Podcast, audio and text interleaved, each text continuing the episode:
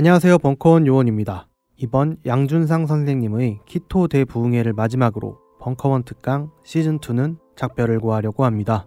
진작에 인사를 드렸어야 하는데 다스베이다를 급하게 시작하게 되면서 심하게 늦었습니다. 2017년 12월까지 벙커원에서 있었던 특강들은 벙커원 특강 시즌2로 거의 다 전달해 드렸고 시즌3는 향후 새로운 채널에서 다시 공유하려고 합니다. 범람하는 팟캐스트의 홍수 속에서도 저희 벙커원 특강을 쏙쏙 찾아 들어주신 여러분들께 감사의 인사를 드리며 벙커원 요원들은 각하배용 방송 다스베이다가 성공리의 그 임무를 완료하게 되면 다시 본업으로 돌아가 벙커원 특강 시즌3의 문을 열겠습니다.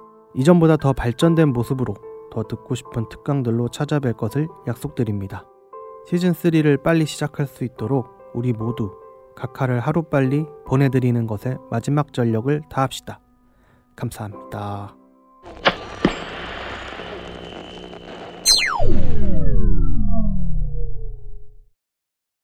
벙커원, 벙커원, 벙커원 라디오. 안녕하세요. 용산에서 가장 믿음 가는 조립 PC 전문 업체 컴스테이션의 이경식입니다.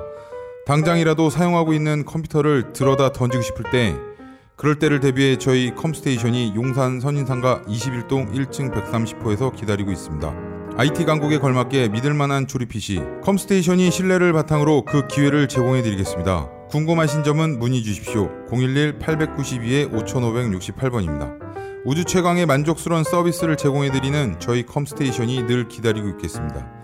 딴지스에게 F1 같은 존재, 컴스테이션은 조용한 형제들과 함께합니다.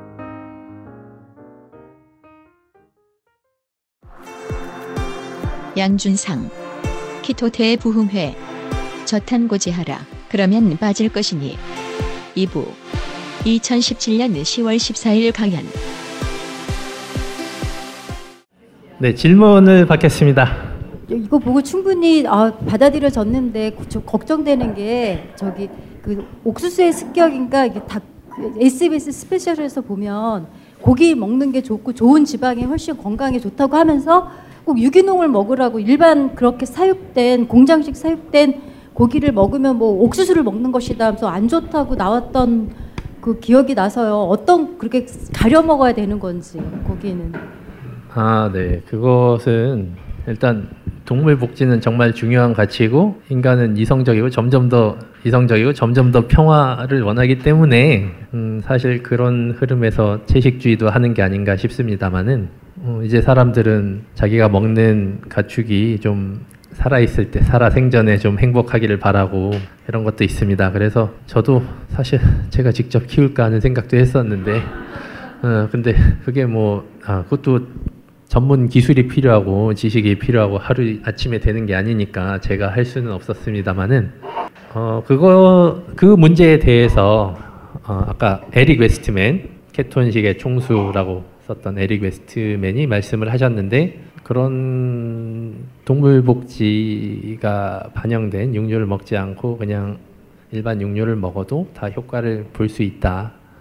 이렇게 말씀을 하시고 그리고 어떤 경우에는 이제 패스트푸드를 먹고 성공한 분도 있습니다. 패스트푸드에서 이제 번을 빼고 먹는 거죠. 번을 빼고 패티만 먹어서 성공한 경우도 있습니다. 어쨌든 체중이 감량이 되고 당뇨가 좋아질 수가 있습니다. 그런 고기를 먹어도 네. 어, 전에 선생님께 피 검사하면서 궁금한 점이 하나 있었는데요. 그 당화 혈색소 같은 경우에는 3개월 평균인 걸로 알고 있고 공복 그럼 공복 인슐린은 우리가 그 매일매일 잴 때마다 수치가 달라지는 건지 아니면 아. 그것도 평균치인지 공복 인슐린도 그렇게 빨리 내려가진 않습니다. 그래서 한 장기간 노력을 해야지 5 밑으로 낮출 수가 있고요. 오늘 어제 적게 먹었다고 해서 확 떨어지고 이런 게 아니라 잉여된 당분이 오래 쌓여 있었던 분들은 떨어지는데 시간이 좀 걸립니다. 그래서 네, 약간의 장기적인 걸 반영한다. 음. 네. 네, 저는 1년 정도 지금 저탄고지를 하고 있는데 어, 3개월 정도는 키토제닉 가깝게 되게 제한적 엄청 타이트하게 하고 6개월 정도는 그 저탄고지 식단 고지된 데에서 안에서 하고 한 3, 4월 3, 4월 개월 정도를 좀 제한된 일반식을 했어요. 근데 제가 가장 힘들었던 게 체중 감량이나 증량 이게 아니고 변비가 가장 힘들었는데 제가 이 식단을 하기 전에는 그냥 30년 가까이 이 변비를 몰랐다가 시작되니까 너무 힘들고 당혹스럽더라고요. 근데 가장 효과가 좋았던 건 제한적이었지만 그래도 일반식을 했을 때가 가장 효과가 좋았고 그 이후에는 뭐 MCT 오일이라든지 차전자피 가루가 조금 도움이 되긴 했지만 그래도 힘들어요. 근데 선생님 강연하신 걸 보면 식이 식이섬유 그러니까 이런 탄수화물에서 나오는 그런 식이섬유가 전혀 뭐 변비에 도움이 되는 게 아니다라고 하셨는데 제 경우에는 또 반대로 저탄고지를 하면서 너무 힘들었고 또 많은 분들이 그걸로 힘들어하는 걸 커뮤니티 통해서 봤거든요. 그래서 그런 건 어떻게 설명을 하고 제가 어떻게 좀, 좀 자연스럽게 이 변비 문제에서 해결, 탈, 탈출할 수 있는지 좀 궁금해요. 네, 그런 분들이 많습니다. 저 이거를 시작하고 나서 오히려 변비가 되는 경우도 있고 아까 슬라이드에 나왔듯이 이 식이요법을 하면 일단 장내 생태계가 좀 변화를 합니다. 그 전과는 다른 균이 더 증식을 하고 그 전에 있던 균들은 약간 억제되거나 감소하거나 이렇게 됩니다. 어, 그렇게 약간 리셋이 되는데 리셋을 할 때 가장 완벽하게 리셋을 하는 것은 이제 채소도 먹지 않는 것 이렇게 해서 아예 리셋을 하는 경우가 있고 때에 따라서는 약간 약물 치료를 하는 경우도 있습니다. 그리고 변비의 치료는 정말 하나의 답은 없는 것 같습니다. 정말 가장 어려운 치료 중에 하나고 아마 당뇨 치료보다 더 어렵지 않나. 네, 그러니까 이 식단을 하면서 약간 그 장내의 생태계가 세균의 생태계가 변하면서 나타난 문제는 맞는 것 같습니다.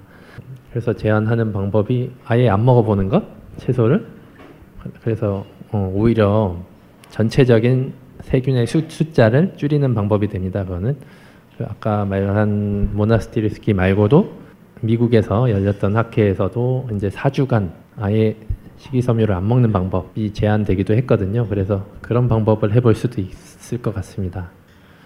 그래도 안 되면 이제 이제 뭐 약간 유해 세균이라고 하긴 그렇지만은 어쨌든 장내 세균을 조금 억제하는 약을 좀 써보기도 합니다.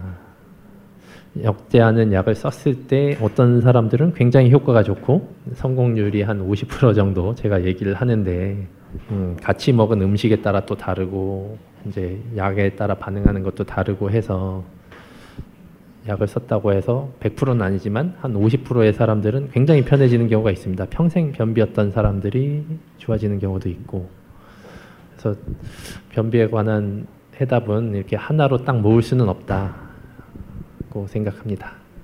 예, 이제 저 같은 경우에 케톤식 시작한 게 2월이니까 이제 지금까지 좀 갈팡질팡하다가 좀 자리를 잡은 것 같은데요.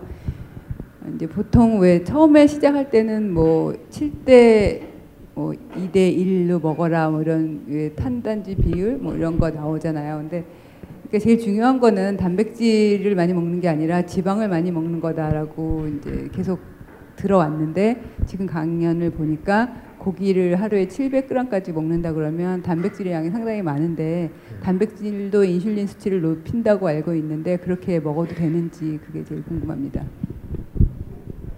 이제 단백질 수치를 700g을 먹으면 그 중에 단백질이 한 150g 이상이 되니까 사실 많긴 많거든요. 어, 많긴 많은데 음, 그것도 뭐 정답은 없는 것 같습니다. 일단은 탄수화물 제한하는 게 가장 1번이고 700g을 먹고 뺀 사람은 분명히 다른 탄수화물을 안 먹어야지 빠질 수 있는 것 같습니다. 그리고 그러니까 딴 건 전혀 안 먹고 고기만 먹을 때 700g이 되는 거지 탄수화물을 뭐 한 조금 그, 그 상황에서는 탄수화물을 조금이라도 먹는다면 아마 감량은 어렵지 않을까 생각합니다. 어, 단백질을 먹는 만큼 지방을 더 많이 먹어야 하는 접근은 조금 위험할 것 같고요. 그리고 예, 단백질에 대해서 정말 많은 이견이 있습니다. 어, 일본에서는 단백질을 전혀 제한하지 않는 편이고 어, 미국 쪽에서 단백질을 많이 제한하는데 어쨌거나 살이 빠졌다는 얘기는 결국 인슐린이 감소했다고 볼 수밖에 없습니다. 700g을 먹고 빠진다는 얘기는. 아, 네, 안녕하세요. 오늘 강의 정말 잘 들었습니다. 감사합니다. 제가 질문할 거는 두 가지인데요. 케토제닉 식단을 하다 보면은 어찌됐든 간에 양이 줄게 되잖아요. 그렇게 돼서 배변 활동도 조금 줄어드는 거 아닌가 생각을 했었어요. 그래서 굳이 꼭 그렇게 비, 어, 변비 걱정을 하면서 해야 되는 건가 싶은 거랑, 그러니까 꼭 배변을 해야 되려고 노력을 해야 되는 거냐. 약물을 먹으면서까지. 그리고 두 번째 같은 경우는 지금 꿀톡스 말씀하셨잖아요. 지금 카페에서도 삼겹살 챌린지가 되게 선풍적으로 유행을 하고 있는데 삼겹살을 먹기 힘든 사람들은 돔이나 그런 기름진 생선이랑 올리브유랑 같이 먹는 게 어떨지 그거 한번 여쭤보고 싶어요. 그냥 꼭 그런 돼지 기름을 먹어야지 더 효과가 좋은 것인가? 네, 이제 변비에 대한 정의는 단순히 이제 변을 보는 횟수로 정하진 않고 이제 미국 변비 가이드라인에서는 거의 일주일에 한 번만 봐도 괜찮은 걸로 되어 있거든요. 거의 일주일에 한 번. 그래서 먹는 거에 비해서 이제 변이 나오지 않고 변이 차 있는데 나오지 않는 경우에는 문제가 되고 이제 단식을 한다거나 먹는 양이 적어서 이제 변이 없는 경우에는 이제 문제가 되지 않을 수 있다고 생각합니다. 그리고 네, 돼지가 이렇게 조금 맞지 않는 사람은 다른 걸 먹고도 할 수가 있는 거죠. 네, 꼭 돼지만 먹을 필요는 없고 어, 생선을 먹고도 충분히 할 수가 있습니다. 어, 생선을 먹었을 때의 장점은 전통적인 기준에서 보는 이런 콜레스테롤 지표들은 가장 좋아지고 약간 뭐 LDL이 올라간다든지 이런 것도 별로 없으면서 이제 좋아지는 그런 장점은 있습니다. 그게 꼭 제일 좋은 건지는 모르겠습니다만은 LDL도 올라가지 않고 다른 콜레스테롤 지표들이 그냥 기존의 기준으로 좋아진다. 아, 이런 장점이 있는 것 같습니다. 예, 그 지방에 대해서 얘기를 하셨는데 그 모든 지방을 좋다, 좋게 생각하시는지 아니면 좋은 지방, 나쁜 지방이 따로 있는지 그게 궁금합니다. 네, 일단 좋은 지방은 산화되지 않은 지방이고 나쁜 지방은 쉽게 말해서 산화된 지방인데 산화된 지방을 먹으면 먹자마자 식도염 반응을 느끼는 사람도 있을 수 있습니다. 그러니까 산화된 지방이 염증을 일으키기 때문에 산화된 지방이라고 하면 주로 다불포화 지방을 가열했을 때 네, 생기게 됩니다. 다불포화 지방이 산화되기가 쉽고 포화 지방은 비교적 산화가 잘 되지 않습니다. 그래서 다불포화 지방이라는 것은 식물성 기름, 어, 식용유, 일반적인 식용유 그리고 오메가 3, 오메가 6도 전부 다불포화 지방에 포함이 되는데 그냥 오메가 6보다도 산화된 오메가 6가 나쁘다고 생각을 하고 생산 과정에서 산화가 되는 경우 그런 지방들이 나쁘다고 생각합니다. 주로는 이제 포화 지방과 단불 포화 지방, 단불 포화 지방이라고 하면 올리브 오일에 가장 많고 마카다미아나 피칸에 많이 있는 그런 지방이 단불 포화 지방인데 네, 이런 포화 지방과 단불 포화 지방은 산화될 여지가 적어서 좋은 것으로 생각합니다. 그리고 오메가 3는 생선 100g을 먹게 되면 그 중에 한 1000ml씩 섭취를 하게 되는데 오메가 3는 염증을 줄여주기 때문에 좋은 다불포화 지방으로 생각을 합니다.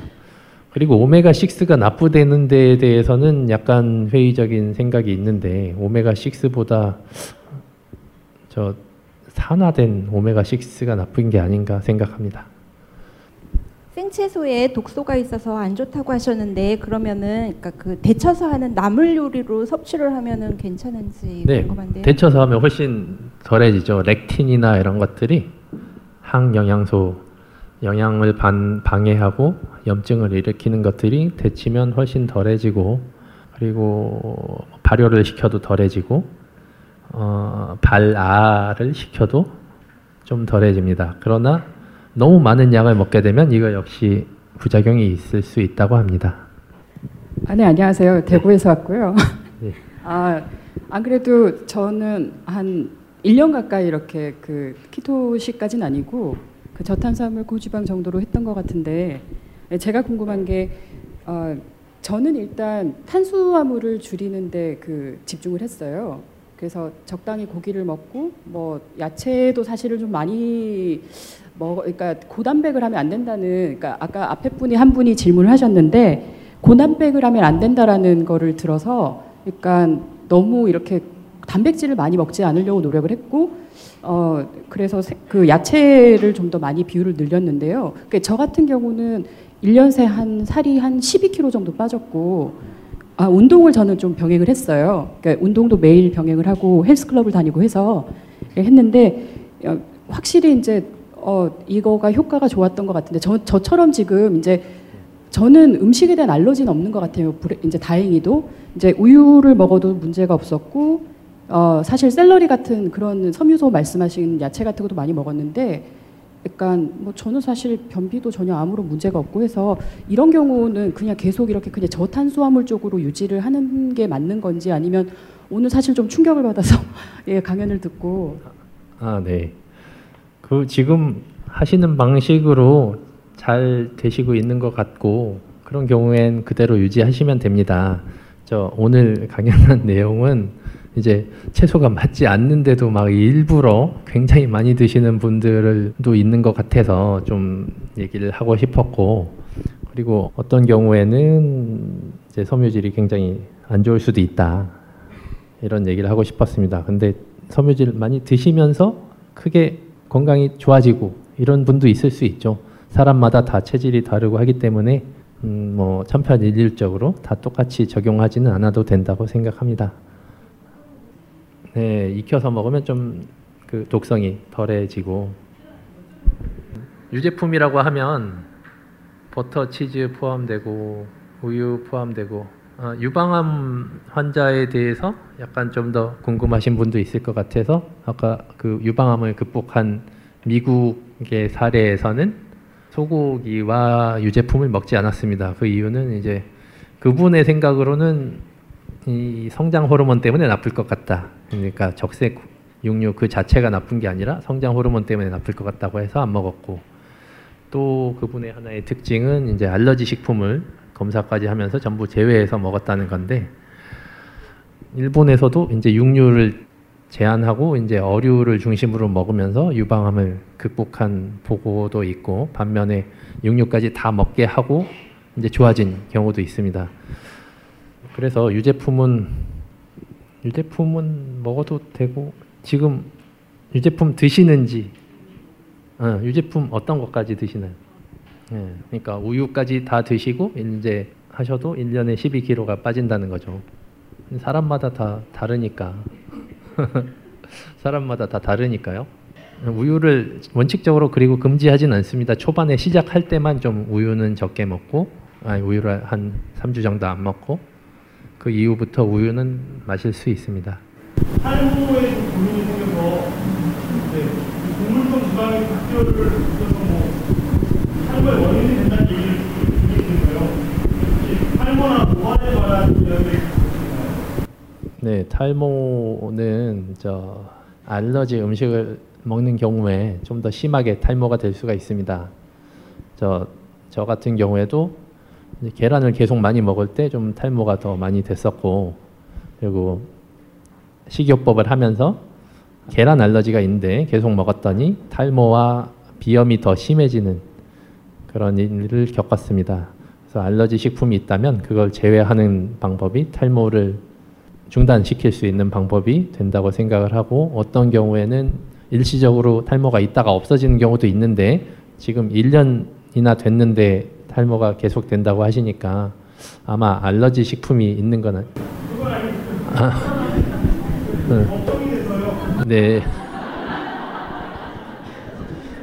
예, 생길 수 있습니다. 뭐 일시적으로 생겼다 없어진 경우가 있고 한 가지는 이제 알러지 때문에 심하게 오는 경우가 있습니다. 오늘 말씀 너무 잘 들었고요. 어, 굉장히 좀 그러니까 야채를 안 먹고 고기만 먹어도 된다는 거에 좀 약간 이제 좀 새로웠는데 제가 한 몇 달 전에 한 며칠간을 삼겹살만 먹었던 적이 있었어요. 근데 그때 몸이 정말 이렇게 평생 느껴보지 못할 만큼 편안한 걸 느꼈었거든요. 근데 그러고 나서 그때 이제 증량도 물론 잘 됐고 컨디션도 너무 좋았는데 그 이후에 키토 래쉬가 오더라고요. 그러니까 이제 한 번도 그게 없었는데 그래서 이렇게 만일에 고기만 먹는다면 그 래쉬가 올 경우 이제 그걸 어떻게 대비할 수 있는 방법이 혹시 있을지 궁금합니다. 키토 래쉬가 신기하게도 항생제에 반응을 합니다. 항생제를 쓰면 좋아지는데 그렇단 얘기는 뭔가 장내 세균하고 키토 래쉬가 또 관계가 있다는 의심이 들거든요. 그래서 아마 어, 장내 세균이 좀 더 개선이 되면 그런 게 좋아질 수도 있고 그래서 그런 경우에 저는 이제 항생제 처방을 하는데 그리고 또 특히 이상하게 한국인에서 많이 나타났어요. 저 저탄고지가 유행을 하기 전에도 한국에서 보고가 많이 됐어요. 다른 나라도 다 다이어트 하고 초절식 다이어트 다른 나라도 다 하는데 이상하게 한국에서 그 같은 현상이 많이 발생하는데 아마 어쩌면 한국인이 비타민 D가 제일 부족해서 그런 건 아닌지 하는 생각도 해봅니다. 그래서 비타민 D를 보충하고 때로는 이제 항생제를 처방하는 게 도움 방법이 될 수도 있다고 생각합니다. 예, 안녕하세요. 저는 1년 전에 처음에 이제 방송에 저탄고지 나오고 나서 시작을 했다가 효과를 봤었다가 최근에 또 어쩌다 보니 일반식으로 돌아다 지금 다시 시작을 해보려고 하는데요. 제가 원래 메니에르 병이라는 그 어지럼증이 오는 병이 있었다가 지금 다시 재발을 했는데 메니에르 병이나 이제 이런 거에서는 저염식을 원칙으로 하라고 얘기를 많이 듣거든요. 근데 다른 뭐 이 병 말고도 저염식으로 하라고 이제 권고를 받은 상황일 때 염분 섭취 제한을 해야 되는 건지 아니면은 상관없는지 궁금합니다. 네, 메니에르 병은 어, 어지러움증이 오는 병이고 기존에 이제 평형 기간 내에 압력이 증가하면서 온다고 생각을 하는데 그래서 기존 치료에서는 염분을 제한을 했습니다. 근데 염분을 제한하지 않고 이 식단을 하면서도 메니에르병이 좋아지신 분들이 있습니다. 그리고 어, 청각세포와 평형감각 귀와 눈 주위에 있는 신경세포들은 정말 많은 에너지를 씁니다. 가만히 앉아 있으면 근육은 그렇게 많은 에너지를 쓰지 않지만 단지 깨어 있는 것만으로도 청각과 시각은 계속 에너지를 써야 되는 상황이고 그리고 에너지를 너무 많이 쓰기 때문에 세포 안에 에너지를 저장하지도 않습니다. 그래서 뭔가 쓰러질 때 일단 눈앞부터 깜깜해지고 소리가 잘 안 들리고 하는데 에너지가 끊기면 제일 먼저 이제 타격을 받는 곳이 이제 시각과 청각입니다. 에너지 대사에 굉장히 민감하고 그래서 이 식이요법을 하면 청각 세포가 쓰는 에너지가 출력이 두 배로 높아진다는 연구 결과가 있습니다. 그래서 청각 세포와 청각 세포를 둘러싼 신경 세포들이 어, 효율이 두 배로 좋아지기 때문에 이명이 좋아지는 분들이 있고 기존에 이명을 치료하는 방법이 거의 없었는데 식이요법으로 이명이 좋아지고 그리고 메니엘병 혹은 어지러움증이 좋아지는 분들이 많습니다. 그리고 염분 제한은 하지 않아도 좋아지는 경우가 많습니다. 제가 16대 8 간헐적 단식을 하거든요. 근데 그 방탄 커피가 단식 중에도 먹어도 되는지 혹시 그리고 단식 중에 배가 고프면 코코넛 오일이나 이렇게 네. 먹어도 되는지. 그러니까 단식 중에 배가 고프 배가 고플 때가 한 번씩 찾아옵니다. 그게 지나가면 또 배가 안 고프고 그리고 단식 중에 제이슨 펑이 쓴 그 간헐적 단식 책에서는 방탄 커피와 코코넛 오일 혹은 뭐 이런 것들을 허용하고 있습니다. 그래서 허용하는 방법이 있다. 음, 간헐적 단식도 있고 그리고 살을 빼기 위해서 어떤 분들은 또 칼로리 제한이 필요한 경우도 있습니다. 배고플 때를 넘기는 방법을 스스로 잘 이렇게 사람마다 다르기 때문에 잘 터득해서 그때를 넘기면 또 배가 안 고프니까 잘 넘기는 방법이 중요할 것 같고 어, 어떤 경우에는 이제 커피가 도움이 되기도 하고 단지 커피만 먹어도 약간 식욕 억제 효과가 약간 있기도 하기 때문에 칼로리 제한과 이제 좀 참는 약간 참을 참는 것도 필요합니다. 네, 방탄 커피 빈속에 먹어도 됩니다. 아메리카노도 빈속에 먹어도 됩니다. 단식을 이어가는 방법 중에 이제 단식이니까 계속 빈속이지만 뭐 아메리카노를 먹어도 되고 녹차를 먹어도 됩니다. 식단을 할 때요 감기에 잘 안 걸리긴 했었는데 감기 같은 이렇게 증상이 올 수가 있잖아요. 근데 네. 초기에 그렇게 뭐 비타민 D의 용량을 좀 높여가지고 하는 방법이 있는데 만약에 이미 걸려가지고 하는 과정에서의 회복 과정 있잖아요. 그럴 때 뭐 위에서 받아들이지 못해서 음식도 잘 못 먹고 뭐 이런 상태일 때 좀 이렇게 할 수 있는 어떤 방법 같은 게 좀 있을 수 있을까요? 보통은 뭐라 그러냐면 죽 같은 거 먹으라 그러고 막 그렇게 하거든요. 근데 그렇게 해서 탄수화물이든 뭐든 먹으라고 그러는데 그게 맞는 건지 아니면은 좀 자제를 하고 그 식단에 어느 정도 준해서 좀 할 수 있는 방법이 있는지 좀 여쭤보고 싶습니다. 그러니까 이미 완전히 이제 면역 기능이 완전히 깨져버린 경우죠. 저도 이제 의사이지만 저도 항상 감기에 걸렸고 거의 매년 감기 안 걸리고 지나가는 해는 아예 없었고 어, 두 번씩 걸릴 때도 있고 레지던트 때는 정말 피곤하니까 목이 자주 아프고 그랬는데 어, 이 식단과 함께 저는 비타민 D 보충을 시작했는데 그 이후로 4년간 감기에 한 번도 안 걸리고 있습니다. 중간에 한 번 올 것, 한 번씩 이렇게 올 것 같다.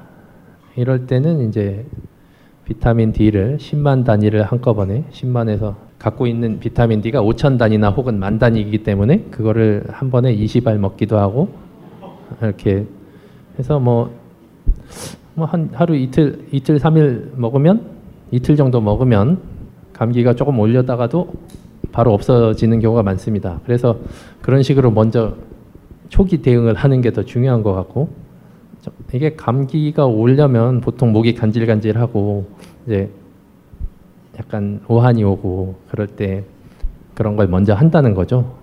나중에 이미 걸려서 완전히 알아 누운 상황에서는 식욕이 땡길 때 먹으면 될 것 같습니다. 뭐 그때는 뭐 탄수화물이 됐건 뭐 지방이 됐건 간에 식욕이 땡길 때 식욕이 없을 때는 그냥 지나가고 식욕이 땡길 때 먹으면 될 것 같습니다. 안녕하세요. 저는 산해하고 굉장히 없는 상태인데 일단은 쓸개가 없는 경우, 그러니까 담낭 절제술을 한 경우에 초반에는 지방변을 볼 수도 있습니다. 그러니까 변이 하얗게 나온다거나 하는 경우들이 있는데 지방량을 천천히 늘리면 나중에 그런 증상이 없어집니다. 그래서 담낭을 절제하신 분도 충분히 식단을 똑같이 할 수가 있고 그리고 가장 대표적으로는 지방을 태우는 몸의 저자 지미 무어의 부인이 담낭을 절제한 상태에서 식이요법을 하는데 크게 문제 없이 잘 하고 있습니다. 보충제는 많이들 드시지만 필요 없는 사람이 더 많다고 생각을 하고 네, 필요한 경우도 있을 수 있습니다. 대표적으로 비타민 A 같은 것이 있는데 비타민 A는 원래 간에 많은데 우리가 간을 자주 먹진 못하니까 비타민 A를 먹으면 바로 이제 시야가 또렷해지고 이런 좋은 점이 있습니다. 뭔가 이 식이요법을 하다가 시야가 흐릿한 분들이 있습니다. 그런 분들은 비타민 A를 보충하면 좀 도움이 될 수 있다고 생각합니다. 비타민 D는 뭐 가장 중요하고 저는 A, D 두 가지가 제일 중요하다고 생각합니다. 둘 다 지용성 비타민이고 다른 것들은 이 지방을 중심으로 먹으면 비타민 B군의 수요 자체가 줄어든다고 생각합니다. 이- 일단 많이 부족한 사람들은 보충하고 시작할 수도 있지만 장기적인 관점에서는 영양제가 그다지 많이 필요하지 않다고 생각합니다. 네, 안녕하세요. 네. 저, 음, 제가 듣기로는 소아의 경, 그 어린 아이의 경우에도 키토식을 하는 게 좋다고 들었었거든요. 네, 근데 저희 아이들의 경우에는 쌀밥이나 빵 이런 거는 좋아, 좋아하고 그리고 소세지 같은 가공육은 좋아하는데 이렇게 고기를 진짜 고기는 별로 그렇게 좋아하지 않는 편이에요. 그래서 어, 얘들을 쌀밥을 안 주면서 고기를 먹이고 그렇게 좀 키토제닉에 가까운 상태로 아이들을 키워야 하는 건지 어떻게 해야 하는 건지 이제 좀 고민이 많거든요. 아, 어, 어릴 때는 아직 고기를 안 좋아할 수가 있으니까 사람에 따라서 처음에 고기부터 먹기 시작하지 않아서 이미 탄수화물부터 먹기 시작해서 그런 경우에는 글쎄 먼저 고기 맛을 알아야 되지 않을까 싶은데 고기 맛을 알게 하고 그 다음에 천천히 늘리면 되지 않을까. 그리고 더 중요한 것은 설탕을 먹지 않는 거니까 일단 쌀밥은 먹더라도 설탕 종류는 먹지 않게 하는 게 제 가장 중요할 것 같습니다. 음식 알레르기 검사요. 그게 어, 필요한 사항인지 좀 궁금해요. 누가 친구가 했는데 본인한테 아주 안 맞는 걸 계속 먹고 있었다. 예, 장누수 문제가 있는 친구가 예, 그런 얘기를 들었거든요. 그리고 고기 알레르기는 없나요? 고기 알레르기는 굉장히 드뭅니다. 예, 굉장히 드물고 거의 주로 있는 알레르기가 뭐 마늘, 토마토, 감자, 아몬드, 계란 유제품 뭐 이런 것들이거든요. 그러니까 이 식이요법을 하고 혹은 뭐 건강에 아무 문제가 없는 사람은 그다지 할 필요가 없고 저 같은 경우는 그냥 콧물이 계속 많이 나오는데 머리도 많이 빠지고 콧물이 많이 나오는데 그냥 신경 안 쓰고 있다가 그냥 우연히 알러지 검사를 했더니 계란에 많이 나와서 끊고 나서 좋아졌는데 불편한 증상이 있으면 하면 도움이 됩니다. 아, 선생님 저는요 오늘 강의 너무 잘 들었고요. 딸이 지금 결혼해가지고 임신 중인데 이 키토식을 제가 알고 나서 굉장히 걱정이 돼요. 임산부가 뭐 주로 외식 좋아하고 지 저기 처녀 때그 입맛에 맞던 뭐 정말 여기 키토에서 제안하는 음식만 골라서 먹고 있거든요. 그런데 이걸 갑자기 또 적응시키기도 어떻게 이렇게 절벽 같은 느낌이 들어요. 근데 일반적으로 그 임신부한테 가장 아이디어란 이 키토 어를 적응할 수 있는 그런 게 있는지 아니면은 또는 때로는 뭐 저기 키토식을 하고 더 건강한 아기를 낳다 이런 저기도 있다고 그러던데 어떻게 해야 되는지 되게 혼란스러워요. 선생님 임신부는 어떻게 저기를 대하고 계시는지. 임신부도 똑같이 하면 똑같 네 똑같이 하면 탄수화물을 좀 많이 대폭 줄여야 네, 되나요? 탄수화물을 대폭 줄이는 게 좋죠. 임신 중에는 특히 그 인슐린 작용이 증가하기 때문에 저 기본적으로 인슐린 작용이 증가하는 시기가 인생에서 사춘기와 임신 두 가지이기 때문에 그때 음, 안 그래도 인슐린 많이 나오는데 탄수화물을 더 많이 먹으면 조금 곤란하겠죠. 그 감사합니다, 선생님. 그 저는 선생님 때문에 그 인생의 터닝 포인트를 그 맞게 된 사람이에요. 그 갱년기 때문에 그 3개월 만에 그 살이 한 11kg 정도 증량이 되고 깊은 불면증하고 이제 뭐 그 고혈압, 고지혈, 뭐 지방간 뭐 이런 게 수치가 굉장히 높아졌더라고요. 정상에서 3배 이상. 그런데 작년 10월 2일 날 시작을 해서 11월 2일 날 한 달 만에 건강 검진을 했더니 그 3배 이상 높았던 모든 간 수치가 다 정상으로 돌아오고 3개월 만에 고혈압 약도 끊었어요. 왜냐면 저혈압이 와가지고 고혈압 약까지 같이 먹으면서 했더니 뭐 쓰러지겠더라고요. 그래가지고서는 이제 그 혈압약을 줄이다가 그 의사 선생님이 부들부들 떨면서 그, 그 10ml짜리를 반으로 잘라서라도 먹으라고 그렇게 권하시더라고요. 이제 고혈압약을 그 끊어야 되는 상황이 오니까 이제 과감히 끊어 버렸는데 문제는요. 제가 얼마 전에 건강 검진을 했더니 그 신장에 그, 그 물혹이 두 개 좀 0.7mm, 1mm 정도 되는 그, 그 0.8mm, 0.7mm 정도 되는 그 물혹이 두 개가 있고 없던 에코 증세 그 저기가 보였어요. 그런데 얼마 전에 그 카페에서 그, 키, 그 LCF 하면서 신장이 급격히 나빠져서 그 신장 하나를 절제를 했던 그런 사례를 제가 그 한번 봤어요. 물론 이제 그 특이한 상황이겠지만 제가 이제 신장에 그런 그 또 병변이 보인다고 하니까 사실은 그 염려가 좀 되더라고요.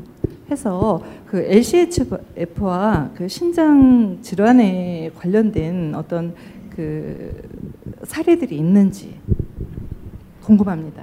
네, 신장 질환과 관련된 사례는 따로 없는 것 같습니다. 그리고 신장 기능이 나빠지진 않고 이제 신장 또 낭종하고 신장 기능은 또 별개의 문제이기 때문에 예, 신장 낭종이 생긴 것과 신장 기능은 크게 관련이 없는 경우가 많고 신장을 투석을 한다거나 이런 거하고는 또 별개의 문제이기 때문에 그리고 고단백식을 하면 이제 신장이 나쁠 수 있다는 그런 우려를 하시는 분들이 있는데 아주 오래 전에 이제 신장 기능이 이미 나빠진 사람들에게 단백을 제한한 시기와 고단백식을 비교했을 때 이제 뭐 고단백 단백을 제한했을 때 이제 신장이 완전히 망가져서 투석까지 이르는 비율이 감소하더라 이런 연구가 있는데 그게 굉장히 굉장히 미미한 차이인데 그게 너무 단순하게 알려지면서 이제 단백질이 신장에 나쁘다 이렇게 알려지는데 그렇게 해석돼서는 안 되는 결과를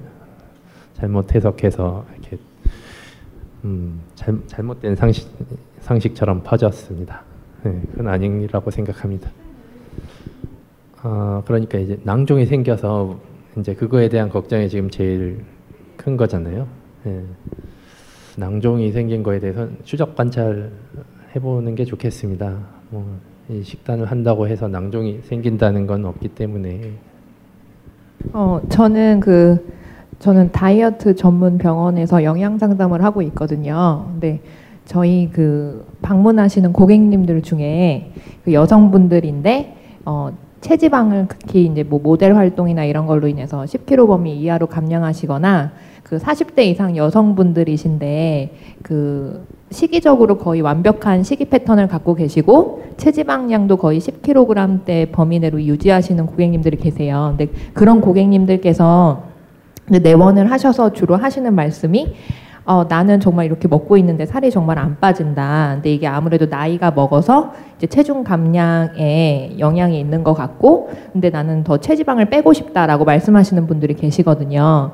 근데 이런 분들을 대할 때, 그 선생님께서 말씀하신 그 MCT 오일이라던가 그 씨솔트 요즘 그런 그걸 이용해서 먹으면은 그 신진대사가 약간 활성화돼서 그 체지방 감량에 조금 더 이로운 도움을 줄 수 있다라는 거를 제가 봤어요. 근데 이게 실제적으로 그 이론적으로 타당한 거고 만약에 이제 실제 필드에서 적용을 한다면은 이런 필드를 적용을 해도 될까요?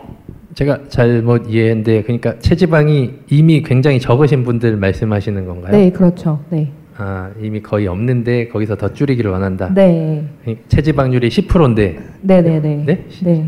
여성분이 10%라고. 그렇죠. 요즘 아무래도 미용 쪽에 관심이 많으신 분들은 그 범위 이하로 좀 줄이시기 원하시는 분들도 많고 하셔서 뭐, 뭐 이거 네 있습니다. 네. 아 그러니까 이미 연예인 몸매라는 거죠? 네. 네. 그러니까 연예인 몸매까지 만드는 건 가능한데 연예인 몸매에서 더 빼기를 원하는 거는 좀 글쎄 건강하진 않은 것 같습니다만은 그 단계에서 더 빼는 거는 사실 안 먹는 것밖에 없는 것 같습니다. 제 생각에는 뭐 다른 방법보다는 안 먹는 것밖에 없는 것 같습니다. 약간 엉뚱한 질문일 수 있겠는데요. 그 초식 동물이 대표적인 예로 판다를 드렸잖아요. 그러니까 그렇게 대나무를 그렇게 많이 먹기 때문에 그 장도 기능이 되게 안 좋고 비대해졌다. 그러면 이제 가젤도 초식 동물일 텐데 풀만 먹으면서 되게 잘 뛰어다니잖아요. 그런 케이스에 대해서 어떻게 생각하시는지. 가젤. 아, 판다는 굉장히 특이한 동물입니다. 저 육식 동물에 가까운 장을 가지고 있죠. 그리고 장내 세균도 육식 동물에 가깝습니다. 그러니까 섬유질을 소화를 하려면 장내 세균이 초식 동물형 장내 세균을 가지고 있어야 됩니다. 그리고 장도 초식 동물형 장을 가지고 있어야 됩니다. 이제 가젤이나 뭐 그런 어떤 다른 초식 동물이 가진 그런 장을 가지지 않은 상태에서 대나무를 계속 먹으니까 먹는 대나무의 20%만 흡수를 하고 20% 미만을 흡수하고 나머지는 전부 그냥 다시 배출해야 되는 그런 상황이 되기 때문에 판다가 굉장히 특이한 동물이라고 할 수 있죠. 이제 육식 동물에서 이제 완전히 초식 동물로 진화를 하지 않았는데 풀을 먹고 있는 경우. 예, 그러니까 인간도 육식 동물 정도의 장을 가지고 있고 장내 세균을 가지고 있기 때문에 인간이 판다처럼 섬유질만 먹으면 굉장히 효율성이 떨어지는 거죠. 거의 인간도 판다처럼 하루에 20kg씩 식물을 먹어야 될 수, 그런 잎채소만 가지고 살아가려면 음, 그럴 수도 있습니다. 그래서 판다는 굉장히 특이한 동물이고 이제 육식 동물이 채식을 해서는 안 된다는 걸 보여주는 케이스라고 할 수도 있죠. 네, 그러면 여기까지 마치겠습니다. 감사합니다. 이 강연은 벙커원 홈페이지와 앱에서 동영상으로 보실 수 있습니다.